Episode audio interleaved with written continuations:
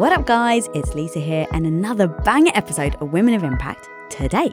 We have the most famous body language expert and TED Talk speaker with over 24 million views. Dr. Amy Cuddy is here to drop her knowledge on the simple tricks you can use to stand up for yourself in any situation without even saying a word. I know it sounds like it's a superpower, and if only we could stand up for ourselves without saying a word. But today, you actually can learn how, because Amy is giving us so many nuggets of wisdom based on a ton of research into how our body language affects the way others see us and how we actually see ourselves. So, Mahoma, if you're ready to start conveying your worth and show up with more confidence in your life without actually having to say anything, then I suggest you get a pen, you get a paper, you get your notes, because today's episode is filled with actionable advice from Amy, and it's exactly what you need to hear in order to give you the tools so that you can show up badass and confident. Guys, I'm Lisa Bilyeu, and welcome to Women of Impact. Whether you're going on a date, walking into a boardroom, being disrespected to your face, how do you stand up for yourself and show your worth without saying a word? What you want to do is adopt body language before you go in that makes you feel more powerful. So we know that powerful animals adopt really expansive, big body language, right? Non-human primates will pound their chest, cause they can make their hair stand on end to make themselves look bigger. Chimps will hold sticks out like this. They also occupy like higher spots, like they'll sit at the top of the hill, they'll spread out more. All animals do this. Peacocks, raising and fanning the tail feathers, a cobra. You see it across the animal kingdom, but humans do the same thing. So when they want to convey power and status, when they feel it, that's what they do. If you look at people winning in athletics, the moment they win, what do? This, exactly. And they're opening their chest, their arms are up in the air, they lift their chin, they open their mouth. They are making themselves in a way fully vulnerable, but only because they feel so strong that they can do that. So think this is a vulnerable position. Especially also with the neck, if you're doing that. Totally, exactly. Opening your mouth, your gut, your heart, all of those things are accessible to a potential predator, but we're feeling powerful and strong, and we know that we've got it. So not only do they reflect how we feel, they also cause how we feel. And so when we adopt powerful, expansive body language, it changes how we feel. It improves our confidence, our sense of power, our sense of agency and self-efficacy. It even makes us happier. But there's a difference between what you do before you go in and what you do when you're in the room, right? So I had a couple of people after my TED Talk came out write to me and say, I went into a job interview and I adopted a power pose and it didn't go well. And I'm like, yeah, I probably should have made that more clear. Don't go in with your hands on your hips and your arms in the air, right? Like that is off-putting. Right. And because in interactions, people don't actually like shows of dominance. Focus on intimacy, not intimidation. We can come back to that. But before you go in, though, in privacy, you can do whatever you want. If you're in your house, your car, a bathroom stall, your own office, make yourself big, put your feet up on the table, stretch out, yell, take long strides. You can do all of those things. You're preparing your mindset for that situation. You've already prepared your content. At that point, you got to stop preparing your content, what you're going to say. You don't know what they're going to even ask in any interaction. So go in feeling powerful, and that translates in how you interact in that situation. People pick up on that feeling of power. When you're in the actual interaction, you want your body language to be strong and open, but not intimidating, not off-putting.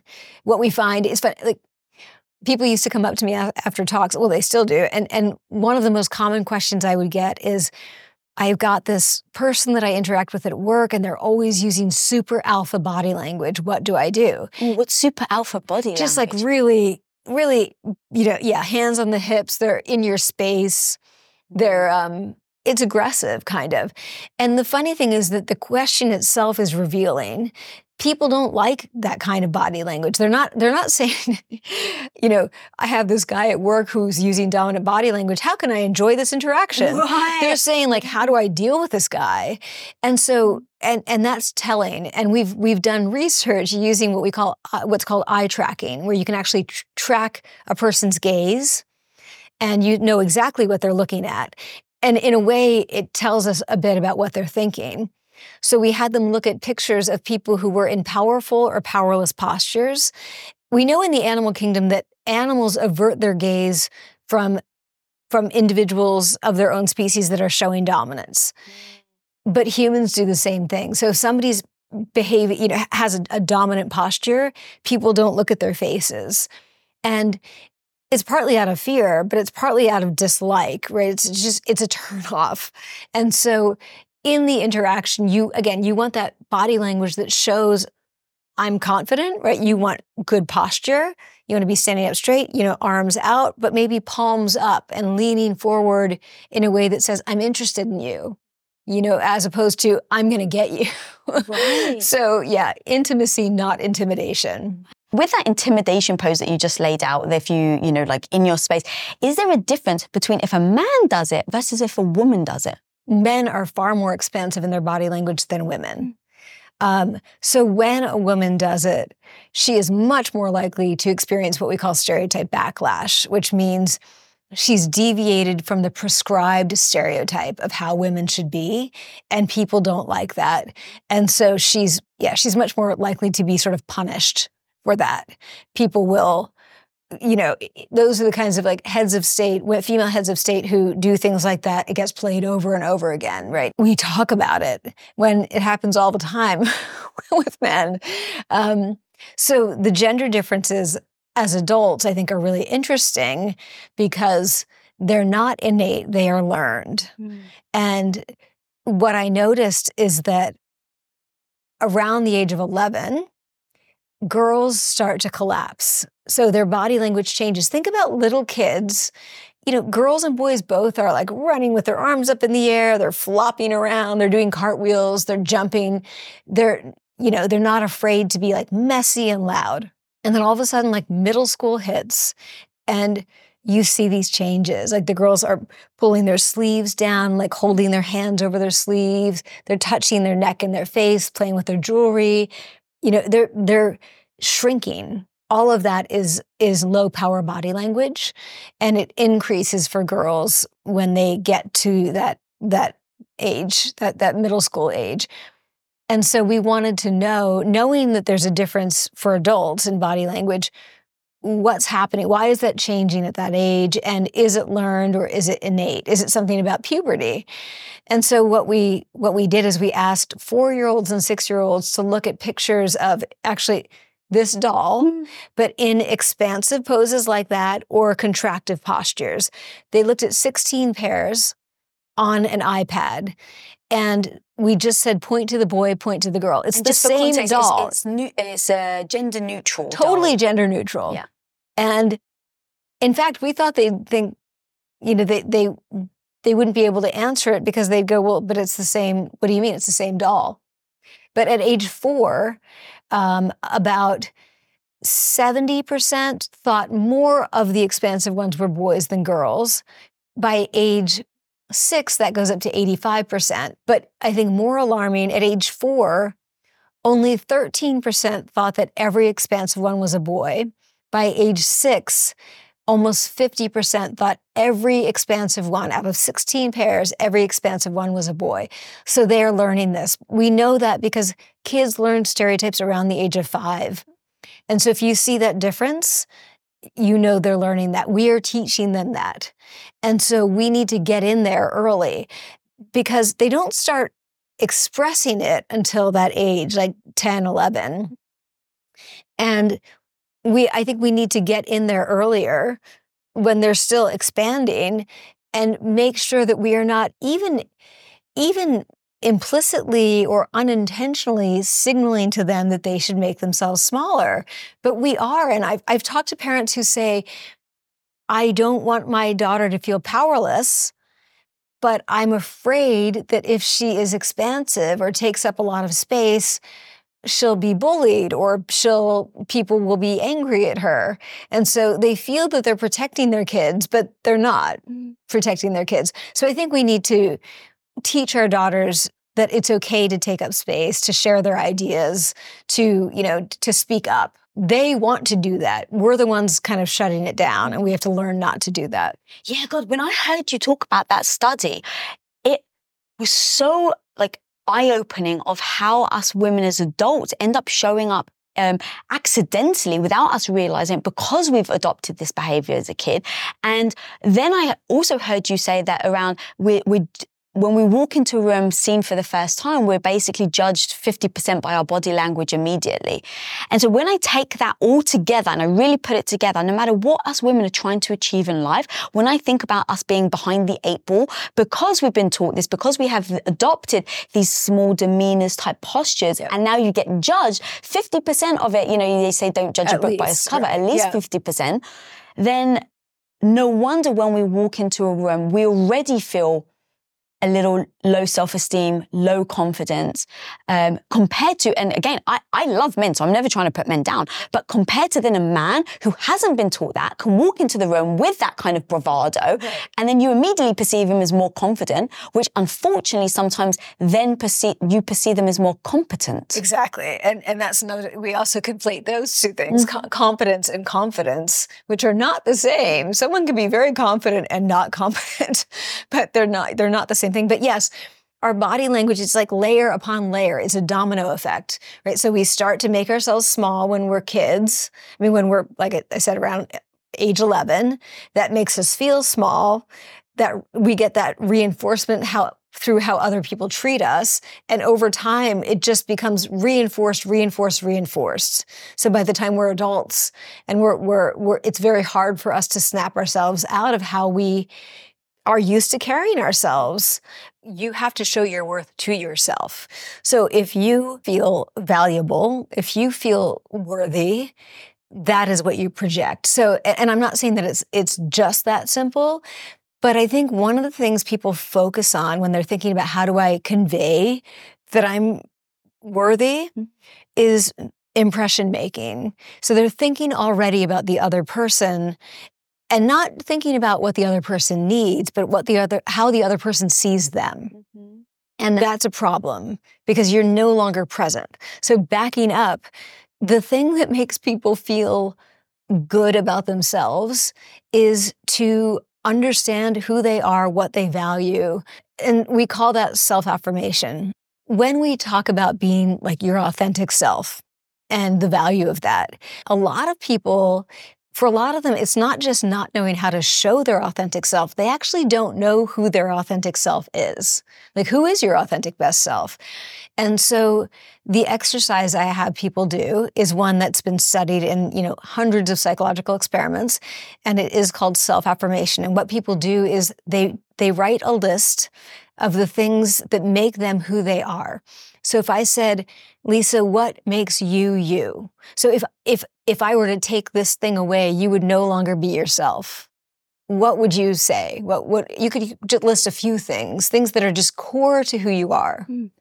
Strong, kind, empathetic, relentless. Okay, so what you would do, so you'd list those. You might rank them. And then take the top one or two, write a paragraph about why it matters to you, and write a paragraph about a time when you really were able to express that part of yourself and how it felt. That's called self-affirmation. And what psychological studies show is that when people do that, not only do they feel better, but they perform better on unrelated tasks like a math test or, midterm exams. Their stress goes down, their circulating levels of epinephrine go down. And why is that? It's because they've anchored themselves in who they actually are. And so they know that however this interaction goes or this test goes, you will still be kind, strong, relentless Lisa when that's over. It doesn't matter if you fail. So the funny thing is that it takes your focus off of the stressful thing in front of you which in turn causes you to perform better on it and to know that in the end, you are who you are. No matter what that person thinks of you, you're still going to be you. So I feel like that is the first step. Like before we even think about what we project to others, we think about ourselves. And, you know, I often say how you tell your story to yourself matters. It matters so much more than how you tell it to other people. Because if you don't believe your story, who else would believe your story? Like if you don't buy what you're selling, who else would buy what you're selling? You know? And so I feel like it does start with knowing who you are, and feeling grounded in that person and knowing that whatever the weather is, your roots are strong. That's, I didn't expect that answer, and I love that. How does that then echo into how you walk into the room? What's the difference then between someone who's done that exercise and actually has built their self-worth, and then somebody who hasn't done the exercise and actually has low self-esteem? Somebody who's done that and does feel good about themselves is going to walk into an interaction in a way that conveys confidence without arrogance, that is harmonious. And what I mean by that is the emotions conveyed with their words match the emotions conveyed with their body language. So they're synchronized. And like I said, it's very clear that they're convicted and they buy what they're selling. And those are the traits that come across. They come across as calmly confident. And I think confidence is interesting because a lot of people, women in particular, are afraid of seeming too confident, that it will be off-putting. And that's just not true. Arrogance is off-putting. Confidence is not. And in fact, true confidence is grounded in strong self-esteem and the ability to take negative feedback and actually hear it, right? To if it's constructive. And so I think all of those qualities, you know, harmonious communication, confidence without arrogance, and buying what you're selling. Those are also the kind of the components of presence. Mm-hmm. And when we are present, we are so much more effective. People are much more likely to hire us, to ask us out on a date, to invest in us, and those qualities also have long-term predictive value. So people who show up like that aren't just good investments for a day. They actually stick with it longer. They stay at the job longer. They inspire their coworkers, the people that they're around. They are more innovative. They're more likely to be promoted, et cetera. And that's true for your work life and your non-work life, right? So those are the qualities that you give off. They are really appealing to people. You know, we convince by our presence. We convince ourselves and we convince other people. Mm. What's the difference between then the confidence and the arrogance in the way it shows up? Confidence and arrogance, I think, are often conflated, but they're very different. Arrogance is actually grounded in what we call fragile high self-esteem. So fragile high self-esteem is self-esteem that looks good on a survey, like a person would answer 10 out of 10 on all these things, but it's not actually high. And so what happens is, you know, if you put a pin in it, it pops very easily and makes them defensive. So arrogance is sort of like a weapon that people use to prevent people from challenging them because they know there's nothing behind it. And so they've got to keep up that wall. And it does prevent people from challenging us, but not because they trust us, because they want to get rid of us. Confidence is a tool. It invites others in. It's welcoming. People want to be around confident people. It's reassuring. And it's reassuring not just in the workplace, not just with your boss. You want your employees to be confident, but you also want your friends, the people that you date. You want them to feel confident. It reassures you. We feel safer around people who are genuinely confident. They're not trying to one-up us. They just They know who they are, and that makes them much easier to be around. Yeah. And that's why I so love that, you know, for people, how you mentioned it earlier about your TED Talk, it's like your TED Talk is like the second largest TED Talk of all time. It is insane. The amount of views, it's like 50 million views or something like that. It's just past 70 million. 70 million! Blows my mind. Like I can't even get my head around that. That's insane. Yeah. And you coined the phrase power pose. Yeah. And of course, now everybody does it, you know, like Wonder Woman. Yeah. Of course, I'm a massive fan of Wonder Woman. So really having that kind of idea of making it kind of fun, I actually really like. And I really want to start like digging deep, and I may ask questions that may seem silly, but there were ones that really came to mind that I was fascinated about. Yeah. Like, for instance, if you do the power pose and then you go on a date versus you do the power pose and you go into a boardroom, is there any difference in how you exude your confidence in these different areas? It's interesting because this ties to the gender piece. People, I think there was this belief that men would be more attracted to women who look diminutive and closed and fragile, right? But there was a study a few years ago looking at dating profile pictures. And what they found was that both men and women were more attracted to women and men in powerful postures in those pictures. Yeah. So women who were in powerful postures did not experience that penalty because they looked confident. And again, confidence, true confidence is reassuring. People want to go out with someone who is confident. It's going to be an easier, just at the very least, if nothing else happens, it will be an easier conversation.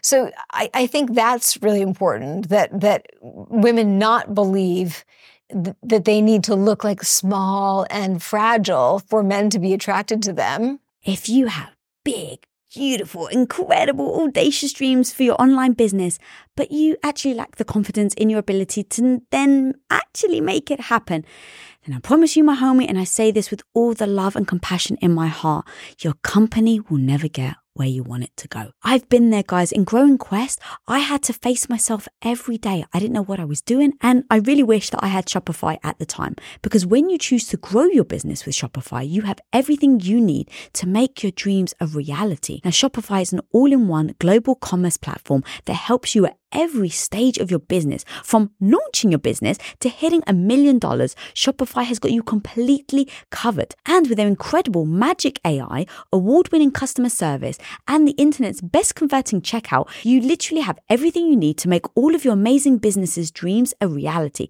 And that's exactly why I adore and love Shopify. If you're serious about growing your freaking badass business and you want to build your confidence and have faith, then Shopify is here for you. So go over right now and sign up for just $1 a month with your trial period at shopify.com/Lisa, all lowercase, guys. Again, that is go to shopify.com/Lisa right now to grow your business, no matter where you are and what stage it's in. One more time, that's shopify.com/Lisa. You won't regret it. So what about then the difference between putting on this confidence? Because you actually said it earlier and didn't want to interrupt you, but putting on the confidence when you walk in, let's just say, a room full of men versus putting on that same confidence when you walk into a room full of women. When I actually find this stuff fascinating, because part of me wonders whether it's the confidence mixed with warmth. Right. And if you need the warmth more with a woman because they need that as the sign of, oh, you're welcoming, to your point, right? Yeah. It's more welcoming than just confidence in and of itself. Yeah. So that's it's funny that my primary area of research was, looking at stereotypes of competence and warmth. So we developed this model of stereotyping in the early 2000s that really got away from the idea that stereotypes are just one-dimensional, like good, bad, and showed that people are actually stereotyping most groups on two dimensions, competence and warmth. And we see ourselves as competent and warm, and we see the people like us as competent and warm.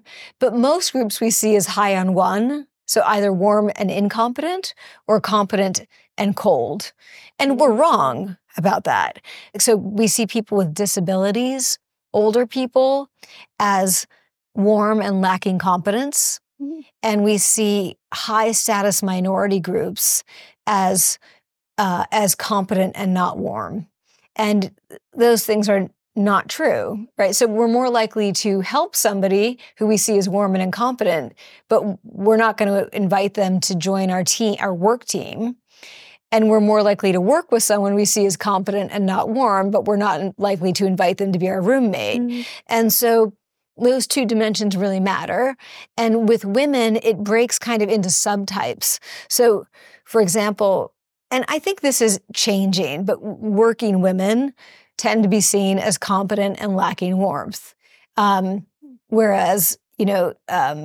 stay-at-home moms are much more likely to be seen as warm and not that competent. Do you think that that's because back in the day, we've had to adopt the strength. And like, I don't know if you actually heard Hillary Clinton talk about this, where she said, when back in my day, when Bill was president, people didn't want emotion. It was like, oh, come on, suck it up. You're a woman. Like, no, here she is. So she learned to be strong. And then when she ran for presidency, people were saying she lacks the warmth. Even when she was, you know, first lady, it was right. people perceived it that way. Yeah. That she wasn't warm enough. Right. And then she cried once, right? Like when she ran, and people were like, oh my God, she actually has a heart. Right. You know, so it is tricky, and there are just so many double standards for women around this issue. I think that we also get warmth confused with sort of, you know, being like very emotional. And you can be warm and strong. You know, warmth really is about being trustworthy and showing that you're trustworthy. And so I think you can be empathic and compassionate and still very clearly come across as strong and be strong. And that's the sweet spot for everyone. Everyone wants leaders who are both warm and competent, but being warm doesn't mean that you have to be a pushover. Talk to me about posture and high risk. I've heard you talk about that. Oh, yeah. So we had originally found in our studies that adopting expansive posture before an opportunity to take a risk led people to enact riskier behavior. Those results didn't always replicate, so I can't say for certain that that's true. What I can say is that for certain, adopting expansive postures causes us to feel more powerful, and psychological power enacts or activates what we call the approach system, which includes things like higher risk-taking, more optimism, more creativity, we're just more likely to act when we feel powerful. We interpret challenges not as threats, but as opportunities. So our feeling of agency is much higher, which means we feel a much greater sense of control.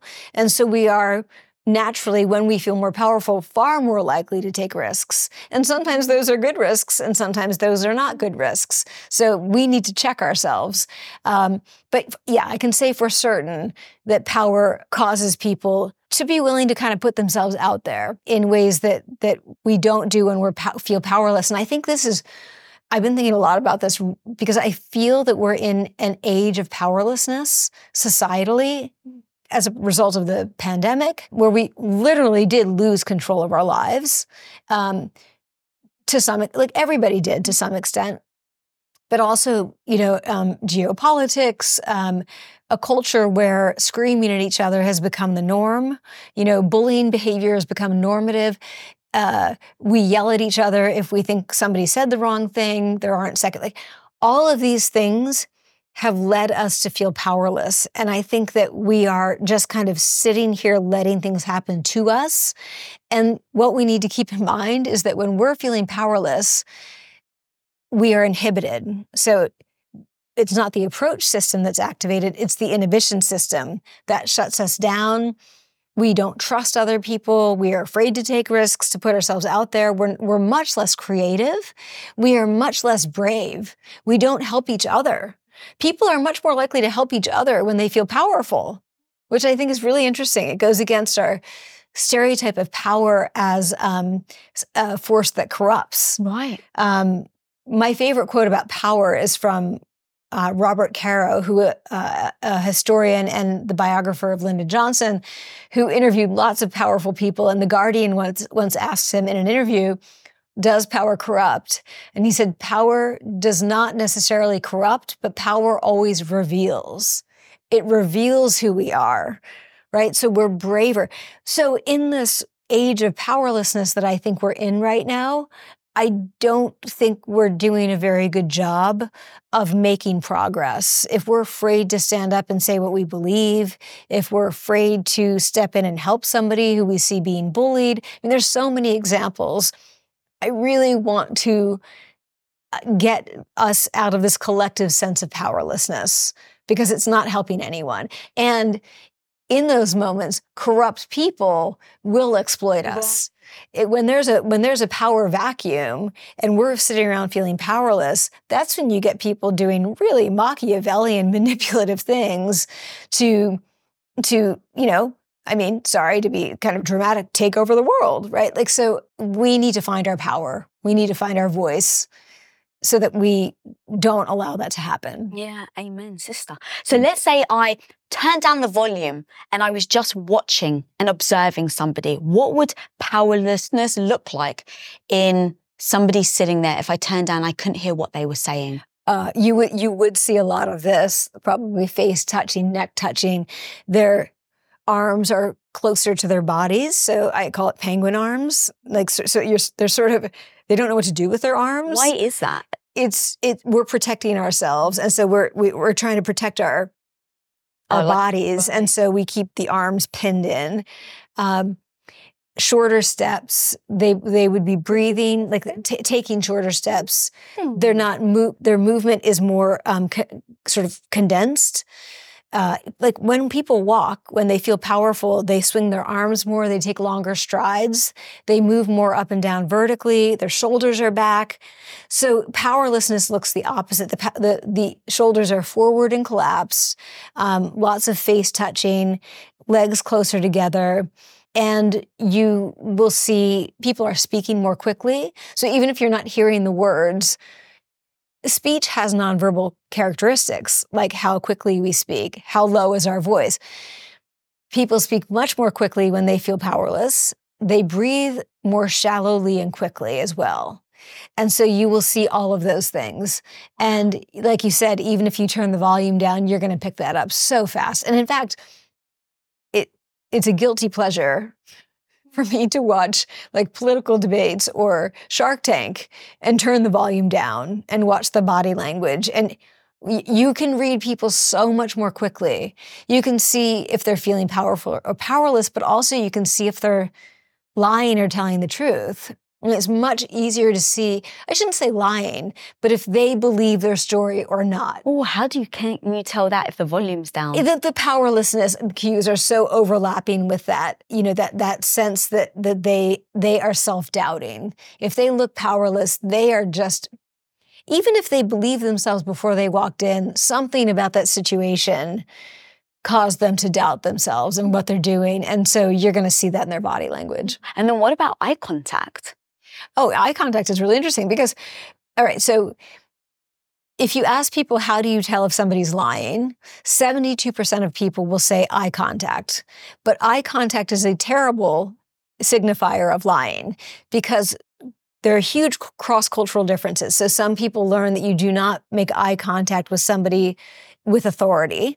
There are individual differences that are based on personality, like introversion and extroversion. There are household differences, like some parents teach their kids, you don't you look at me when I'm scolding you or something like that.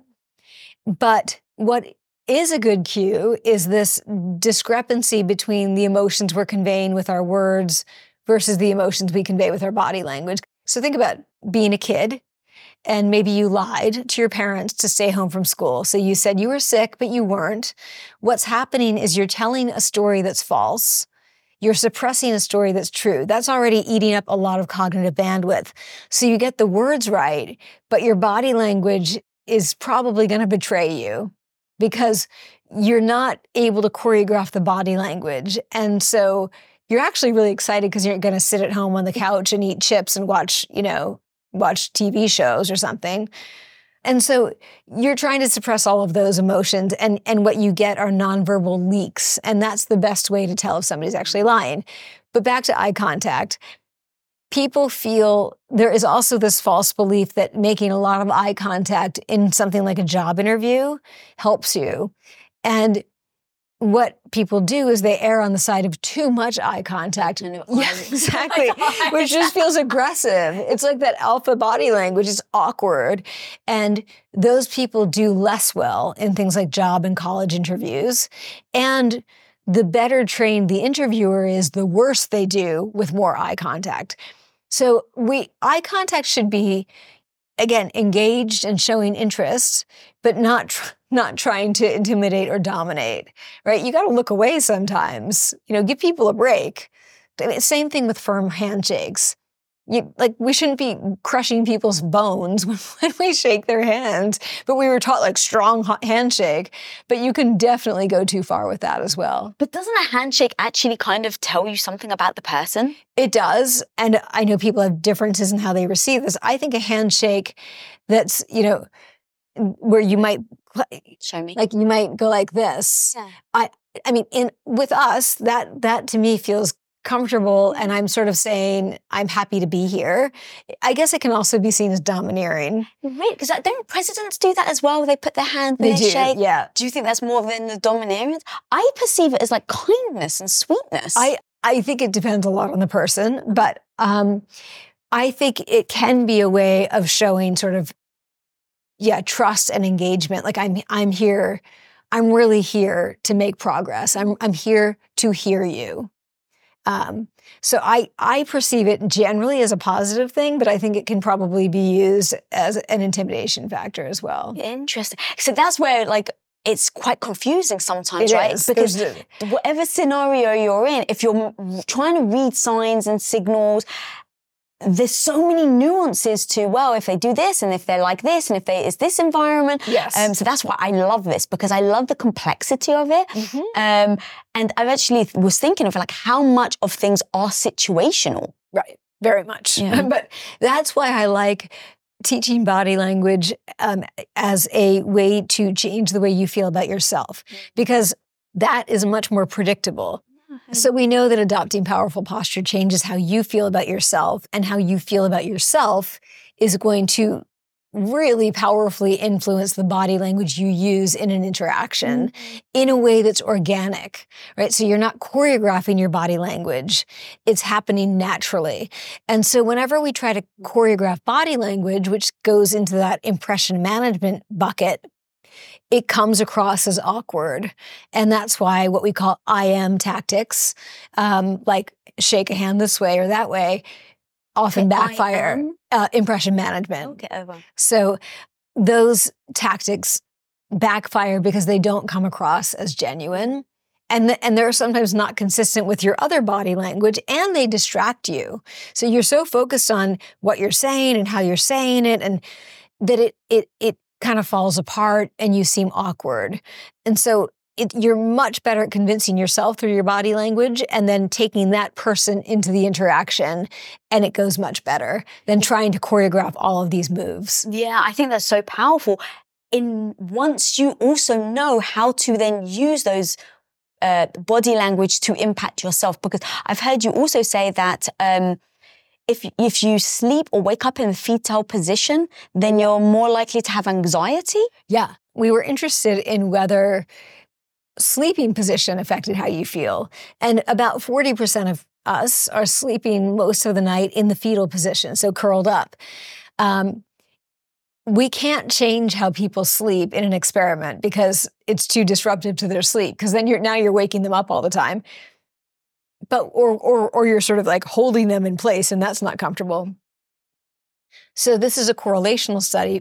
So what we did is, for 2 weeks, we sent out surveys to the same set of people, and it had 50 stick figures in different sleeping positions that were more or less contractive or expansive. We said, circle the one that's closest to how you woke up this morning, and then we had them fill out a state anxiety scale, which means how anxious are you now? The people who woke up in contractive upper body positions, the lower body didn't seem to matter, but the upper body did. They were significantly more anxious than people who woke up in more expansive postures. And so it's hard to change how you sleep, but you can change what you do before you get out of bed. So if you wake up clenched up, don't go run to your phone and check your email. Don't get out of bed. Spend a minute in, stretched out like Usain Bolt just winning a race, and then put your feet on the ground. Those are the little things that we can change. When you're brushing your teeth, hold your hand on your hip. If you work at home and so you're not moving much before you go to work, get up and take a walk around the block and swing your arms and your legs. Get yourself moving in these expansive ways so that you can reset yourself for the day ahead of you. All these little things, pay attention, the way you hold your phone. I mean, holding your phone, slouching like this, it's not just bad for your posture, it's bad for your mood. And so be mindful. We found that people who hold their phone like this and have their legs kicked out do not feel less powerful compared to people who hold their phones like this. Interesting. So think of all the little ways during the day that you are contracting or expanding. And, you know, first notice what are the things that make you contract, because that varies across people.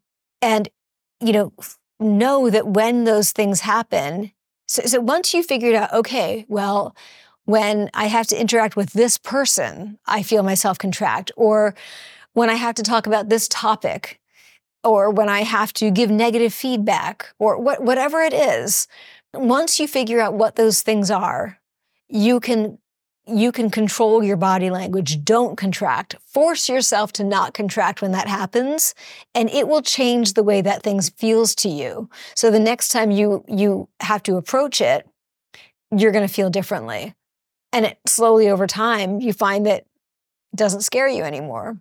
These are the things that maybe we don't realize that then have a knock-on effect to how we feel. Yes. That feeling then has a knock-on effect to our interactions. That interaction may then not go as planned, and then that makes us feel worse. And so to your point of like, if you've woken up in the morning anxiety and you don't even know why, it can have an enormous effect throughout your entire day. And then when you go back to bed at night, how much you're beating yourself up in your own head because of things that happened throughout the day. Right. I am so about knock-on effects, right? Mm-hmm. Because very few things change with one action.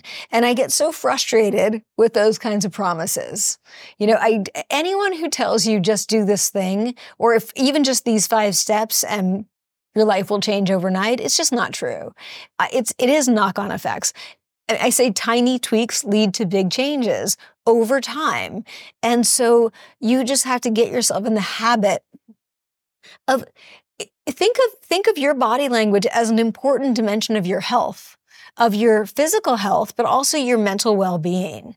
Like, pay attention to it. It is affecting you all the time. Your body and your mind are constantly in conversation. It's not just your mind telling your body what to do, like, okay, run. Your body is signaling back to your brain, I'm in a safe situation, I'm in an unsafe situation. You know, if you're slouched over all the time, you're not feeling good. I mean, people with major depressive disorder are much more likely to be slouched in these powerless postures. So clinical psychologists at the University of Auckland did studies showing that when they got depressed people to sit up straight, just sit up straight for 2 to 3 minutes, it significantly reduced almost all of their depression symptoms. Oh. Now, for that to stick, that has to become a daily practice. Cool. But it's also a way of thinking about therapy as more than talk therapy. The way that you carry yourself, your mental well-being, your happiness is dependent on your posture, on how you move, on how you stand. You know, you're kind of going through a set of poses, and they are changing the way you feel. I just want people to be so much more mindful of their body language, especially if they're dealing with a challenging situation, like a toxic person. I have so many friends, people I care about in my life, who are getting themselves out of toxic relationships. And I don't use that word lightly. I mean, truly toxic relationships, people who intend to make them feel bad so that they can control them. So getting out of those relationships, some are, you know, further along in that process. You know, some are not in the relationship, but they're not physically in the relationship, but psychologically, that person is still, you know, on their shoulder saying bad things in their ear. Others are still in the relationship and trying to get out. And I see them collapse. I see how powerless they feel. I see it in their body language. And to those people, you know, I just want to say, be big, take up space, you deserve to, and it is going to restore to some extent your own sense of self-worth and confidence and power, you know, and then you will interpret that voice from that toxic person in a different way, you know, and you'll see that they're coming from a place of fragile high self-esteem. They don't actually feel good about themselves, and they have no right to take your power away. So take it back. Make yourself big. Even when you're, sitting at home alone, don't sit on the couch all, in the fetal position. Stretch out. Yoga, for example. 10 years ago, there really wasn't that much research on the effects of yoga. It was believed and it was sort of rooted in ancient wisdom, but we didn't know for sure. Now there are so many experiments on yoga showing the incredible benefits of adopting these expansive yoga poses and the breathing that goes with it, which is also expansive. We breathe slowly and deeply, and that changes the way we feel. So, we can be expansive in the way we breathe, the way we speak, the way we sit, the way we stand, the way we move. It's endless. It's infinite, the ways in which we can be more expansive. Wow, I thank you for breaking that down. And so much of my audience really do come from that place where either they're in a toxic relationship or they've just left. And to your point, it's like it haunts them. Yes. And when I think about no bullshit, what actually damages us women and our confidence, I sadly keep coming back to relationships. Yeah. That even if you're successful in any other area, if you've had someone that has dinged or knocked you down your confidence, it is so hard to get back. Yes. And keep in mind that bullies are going to go after people who they feel threatened by. Right. And they do feel threatened by a confident woman who's having success. And so, it's so common, because the book that I'm writing now is on adult bullying. It's called Bullies, Bystanders, and Bravehearts. And inspired by my own experiences as the target of bullying, but also the research on bullying and bravery and interviews with hundreds of people who've been through this. And what you hear again and again, when it's women are more likely to be targets than men. Men are more likely to be bullies than women. What you see is women who were doing well. They were competent and they had great relationships, but they hadn't had any major successes or hadn't been acknowledged publicly. As soon as they have that big success, or they are noticed, they are rewarded, that's when a bully comes out of the woodwork. And here they are in the moment of their life that should be making them feel the most confident. And instead someone is telling them, you don't deserve this. And trying to find ways to poke holes in who they are. And it doesn't matter. I've interviewed people who have been on top of the world, are wonderful people, are physically strong, are emotionally strong. But that experience, it is devastating. Bullies don't let up. They will keep going. Once they are fixed on you, they're going to keep going, because they have to disappear you, because that's the only way their narrative remains true, right? If they can't disappear you, then you're going to eventually challenge them. And people are going to say, wait a minute, I thought you said that about this person, but there she is still doing well. So they will stigmatize you, they'll silence you, they'll ostracize you. They will do everything that they can to poke holes in who you actually are. They will make you look incompetent, and they will make you look untrustworthy. So I've interviewed people who've been badly bullied, who've gone through terrible health crises, been in big accidents. They have overcome enormous physical challenges, a lot of them. This is the thing that makes them want to die. Is the bullying. And just, trigger warning. It is almost every person I've interviewed has said, I wanted to die, or I was suicidal, and many people do end their lives, because what is most important to our survival is having a community. And when you are sick physically, you have doctors who know what to expect. They're taking care of you. Your friends and family rally around you. But when you're being bullied, it is like, everyone disappears because they're afraid. They don't want to be associated with you because they're afraid they'll be next. So you don't have support. You don't have doctors saying, this is what's going to happen. This is how we're going to treat you. Instead, you lose your community. And our survival is dependent on having other people in our lives.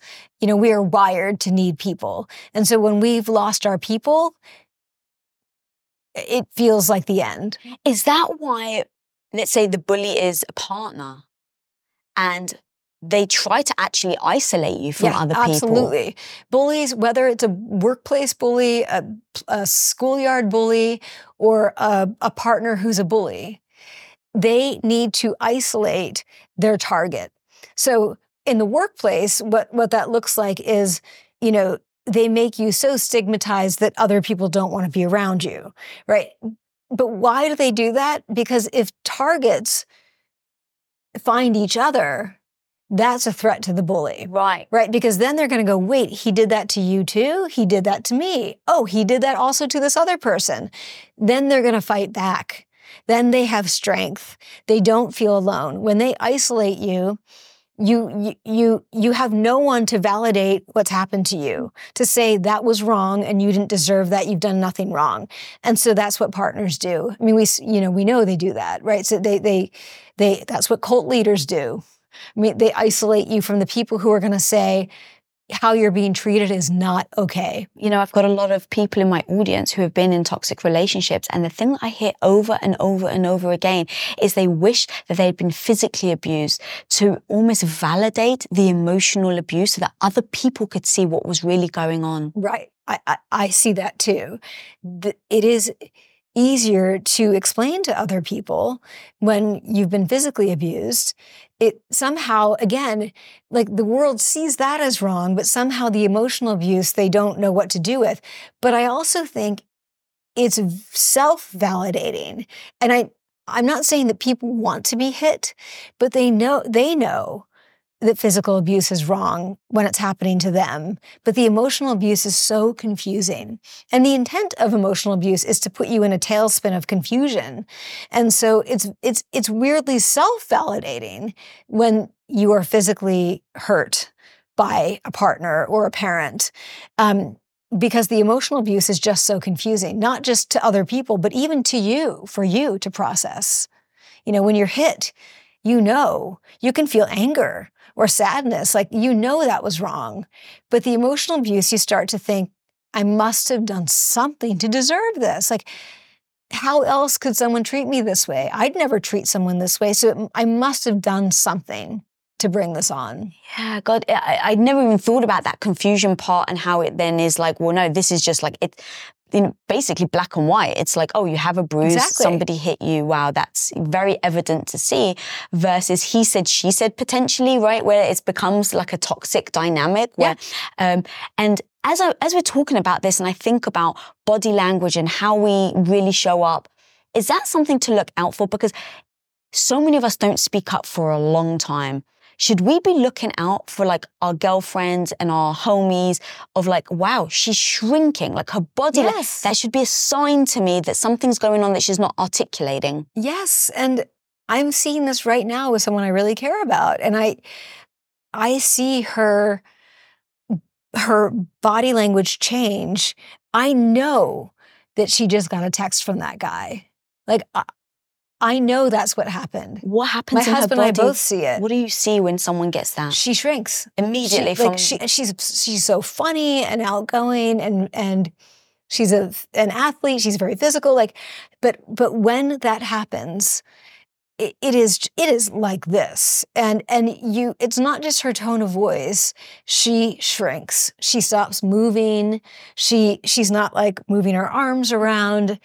I know. And, you know, it's interesting because I taught my son who's, you know, he's an adult now, but he was very interested in all of this, which was great because he was like, tell me this, teach me this. And I started to notice when he first got on social media, like, I don't know, 13, something like that, when something bad happened, because he would shrink. And I'd just go, what just happened? He'd be like, what do you mean? And I'm like, I know something just happened. And he'd go, oh, well, I was on Snapchat and this guy said this or this. And it was always something happened somebody was mean, somebody was being a jerk, and I saw his body language change. And I'm like, put your phone down, we're going for a walk. And so now he knows. He sees it in himself. I mean, and now it's not social media so much, but just maybe an interaction that made him feel bad. He will get away from it, take a walk, sit up straight, adjust his body language before he responds. That's actually a really good strategy. I think it's, I mean, that's the self-awareness. Your self-awareness is not just about, you know, your psychological state. I mean, it's not just about your brain. It's about what you're doing with your body. Mm. Self-awareness should include that when we think about it. The other day, everything was going wrong. And it was like just shit was hitting the fan in every which way. And I really needed a focus. And I was like, I'm so scattered. My mind is everywhere. What do I know? Oh, music for me is my jam. I put on some music, some powerful, like, and it happened at the time. I was like, I need some Sia, like the unstoppable song. I need to put it on. And I didn't mean to, but I had it in my head, in my ears, in my little AirPods. And as I was singing it, I was like this. And I was so, I couldn't almost give my arms more expansion. Yeah. And as I was doing it, I then realized, oh, you're doing the expansiveness. Yes. So it was interesting to see how your body sometimes instinctually wants to do something when you allow it to. Exactly. And you need to give it the little cue that allows it to do that. I mean, for me, you know, roller skating and music, I mean, live music, because I know that when I'm, you know, feeling bad, I need to dance. I need an excuse to move my body in that way. And I know that when I dance, I do expand. I raise my arms. You know, I'm a very much an arm dancer, and that makes me expand and that makes me feel better. So does music, but it's a combination of things, right? So yeah, what do you need to do to force yourself to expand or to like to unlock yourself a bit so that you can expand? And if it's music, that's great. And it might be something else for people, like running or watching a movie that makes them a feel-good movie, that makes them laugh and jump up out of the couch or something. Mm. I love that because like everything we've been talking about today, like all the nuggets of gold that you've dropped, become a cheat sheet for people. Yes. And that's what I'm always trying to do. Like, I'm so tactical because sometimes I can't get out of my own way when it comes to my emotions. So I need something to go to every time I feel badly. And, you know, I did the power pose. Thank you very much, by the way. I did it in the restroom the very first time I did my TEDx talk because I was so petrified. Yeah. So giving people tactics in order for them to be able to force the emotion that they're trying to feel in order to show up the way they need to show up. Because the toxic people, the people being disrespectful to you, whether it's a partner or someone in your life, we find it very hard because of how we've been taught for a kid to stand up for yourself. Yes. And sometimes when you stand up for yourself, just the quiver in your voice then makes you feel nervous to then say the things. Right, right. Also to think about these things as moments, like no one's permanently present. But if you are... It's fleeting. You can't be permanently present. There are a million things that are distracting us, and that's just life, right? You know, you've got like virus detection software in your brain running all the time, you know, worrying about this and that. But I think that, for people who are getting out of these unhealthy relationships, you don't have to change everything all at once in how you carry yourself, but get through one challenging situation, feeling powerful. Allow yourself that. Say, even if you feel so bad about yourself that you don't feel like you're allowed to feel good, say, well, I'm going to allow myself to feel good for the next hour when I go out with my friends or when I go pitch this idea or whatever it is. Give yourself that 1 hour. And then it will build upon itself. Again, knock-on effects, right? That once you've done it, you saw that you can do it, and then you know you can do it again. I mean, people forget that their attitudes, to a large extent, follow their behavior. So if you ask people, the earliest studies on this, which is called self-perception theory, they were trying to figure out people's preferences for different brands of whatever, like laundry detergent, for example. And they'd say, you know, what's your favorite detergent? And they'd find that people liked, when they asked them why, in the end it came down to, well, it's just what I buy. Right? So it's like they buy it and they assume that's their preference. But that's not just true for marketing. It's true in life in general. Often our attitudes follow from our behaviors. And so if we do something with confidence, even if we are faking the confidence a bit, we know we can get through that. And it makes it a little bit easier next time. So yeah, our perception of ourselves is largely based in what we do and our memories of how we did that. Oh, that's so powerful. Yeah. Are there any types of behaviors, whether it's body language, eye movements, or anything like that, that we actually misinterpret on a regular basis? But like I heard you say, for instance, which I never even perceived it, but like you said, what is it? The twisty feet? Twisty ankle? It's actually this. The twisty ankle. Yeah. So I think that this is fine and leg crossing is fine. And honestly, because of just anatomy and women's hips,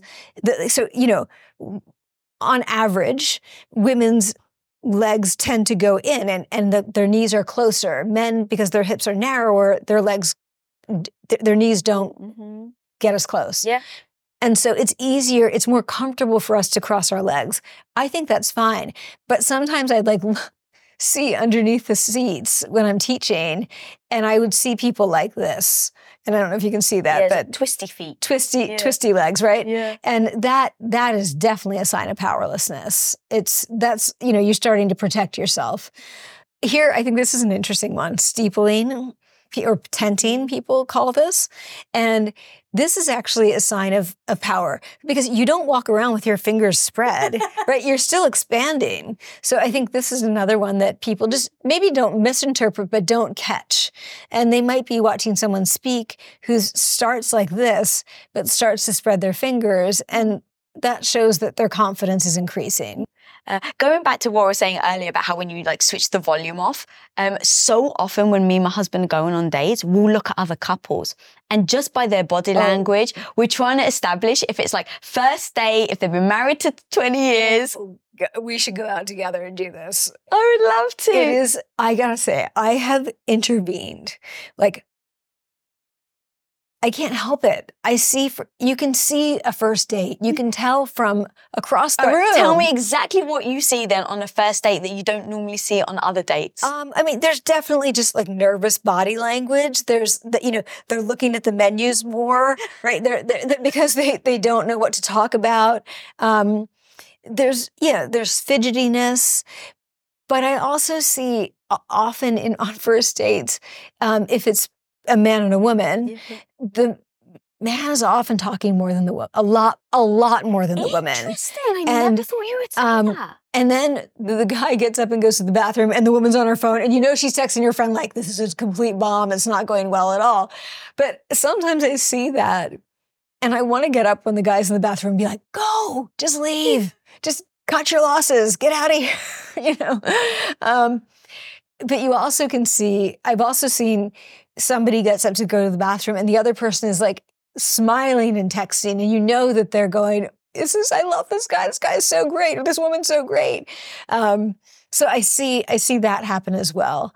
It's hard to, you also see when people have been together for a long time and they're maybe bored with each other. And I know plenty of couples who are not. My husband and I have been together for a long time and we're not bored with each other at all.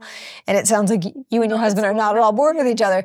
But sometimes you just see them, they're doing their own thing. They are on their phones, but not in a way that's sort of apologetic or they're just disconnected. Disconnected, exactly. Mm-hmm. Yeah. It's interesting that you said, I didn't expect you to say that men talk more on the first date because I think over time, women talk more. They don't.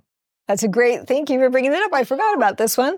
Women do not talk more. Men talk more than women. There have been so many studies, and that is a totally false stereotype. Men talk more than women, period. On average. I'm not saying every single one, but on average, men talk significantly more than women do. Interesting. Yeah. When I watch couples out, at restaurants, it's interesting because yes, if guys do seem to be more engaged and kind of keep it going. But I also notice sometimes where you have a lot of the guys that look disconnected from the conversation and the woman's just talking to them and they're not paying attention. And so that almost is a signal, I don't know if I'm right, and I'd love for you to tell me or not, that seemed like a signal like they've been actually together for a long time. That to me seems like that. The guy probably, I don't want to say it, and I'm just assuming, neglects the woman a little, and now she's got a moment with him where she can just say all the words. So I do think that happens where people, right, yeah, women who are home and their partner, or any person who is home and their partner is working all the time, when they get together, it's like a total brain dump. So the person who's working might be talking plenty at work and they're kind of burned out. But then the person who's at home finally has a moment when they go out and it's just this total dump. And then by the next day, they slow down. But like the beginning of vacation or something, there's one person who's like talking all the time and it's the person who's usually at home.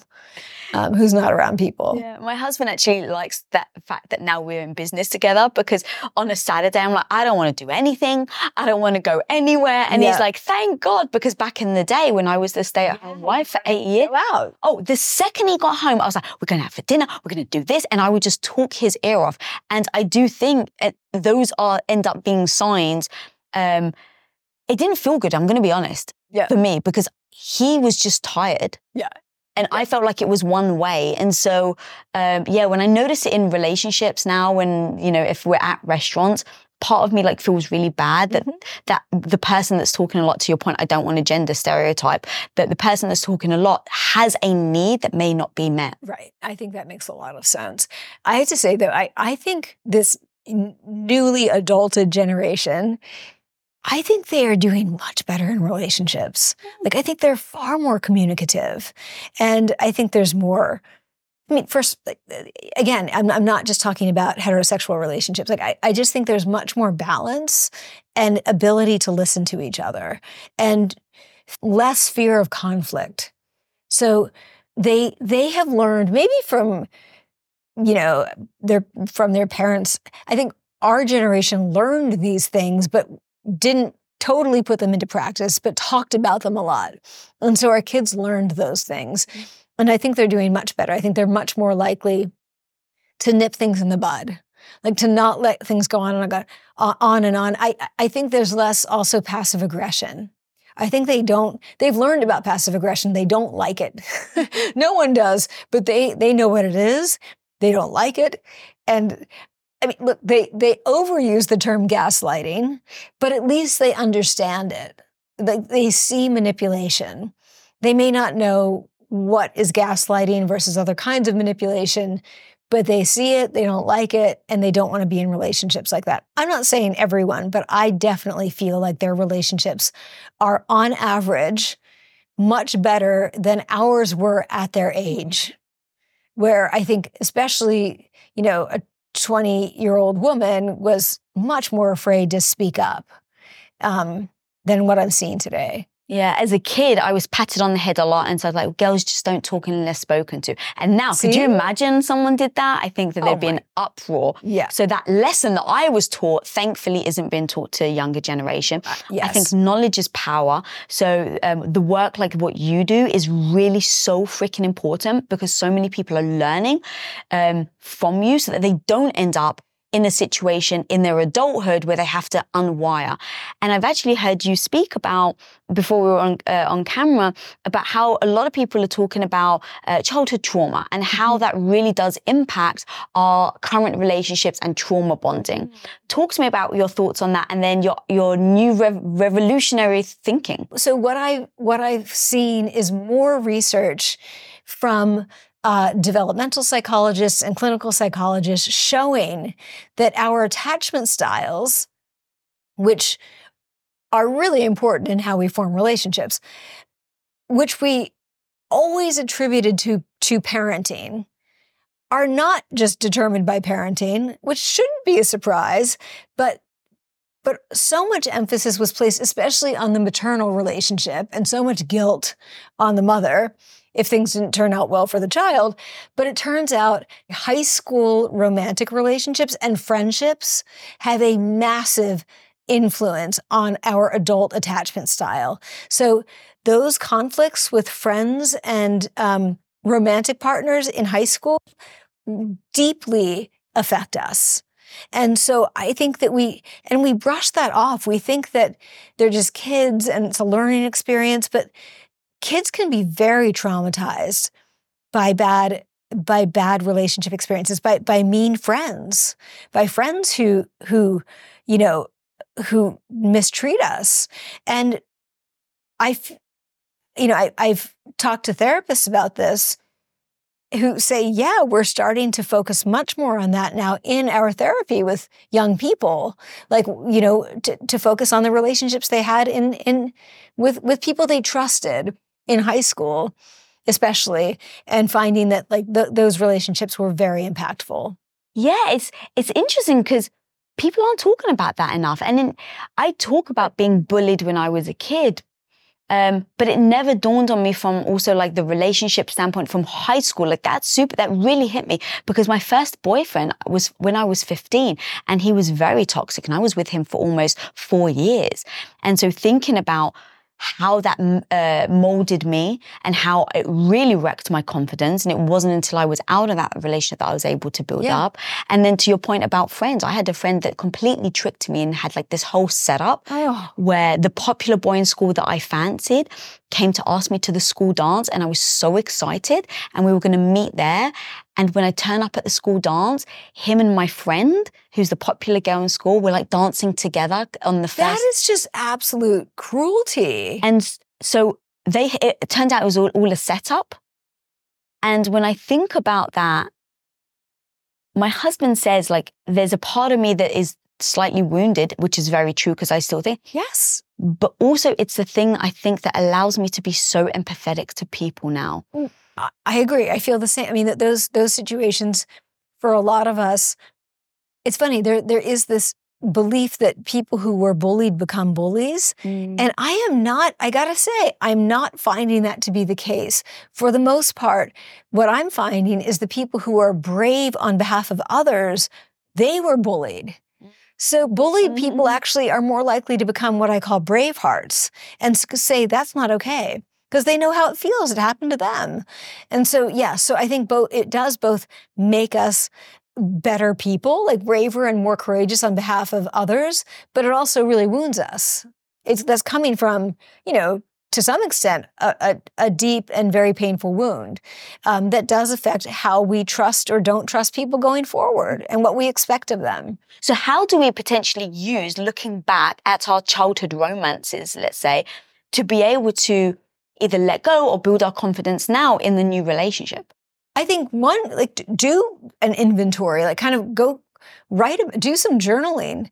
Think about who were your most important relationships, whether they were romantic or friendships, and which ones were healthy, which ones were neutral, which ones were not, and really think through, write through those unhealthy ones. I bet you will notice moments. You will remember, you will have what we call flashbulb memories, memories that are so burned into us. And those were with those toxic people who really hurt us. So, and don't discount that. Don't dismiss it. Don't think that you're being frivolous. So think that something that happened to you with a friend when you were 16 hurt you forever. Maybe it did. And that's going to be much more helpful to you in figuring out how to move forward in what you talk about in your therapy or whoever it is you're talking to or thinking through things with. So yeah, don't, it's not frivolous to do that. Yeah. It's essential. Thinking through that of how much work we do now for the childhood and look at our parents, I think that this is going to be really strong for people to use this now in their as an additional part of their healing journey when it comes to self-esteem and looking at their own worth. Absolutely, and I think with our kids, to those of us who have kids who are teenagers, when they say something hurt them, yeah, don't brush it off. Don't think. Soon you'll be out of the house, you'll be at college or doing whatever, and this won't matter anymore. It does. It will still matter. Help them process it now. Mm. The longer you allow it to be unprocessed, the more likely it is to develop neural networks, traumatic neural networks in your brain, right? So why not nip that in the bud, right? Don't let it get deep roots and grow a lot of branches. Talk about it now so that you can prevent it from hurting you down the road. It is worth it. I mean, take it seriously for yourself and for your kids. And teachers, take it seriously. Mind those things. They matter. Yeah. And I've heard a lot of guys say about how much that's really impacted them when they were younger, because so much of the language was like, well, suck it up, be a man. And so it's interesting now how the world is changing, really saying, hey, we really want men to open up and be emotional. And what's interesting is, I think of the men crying, is that once upon a time, it was such a sign of weakness. Oh.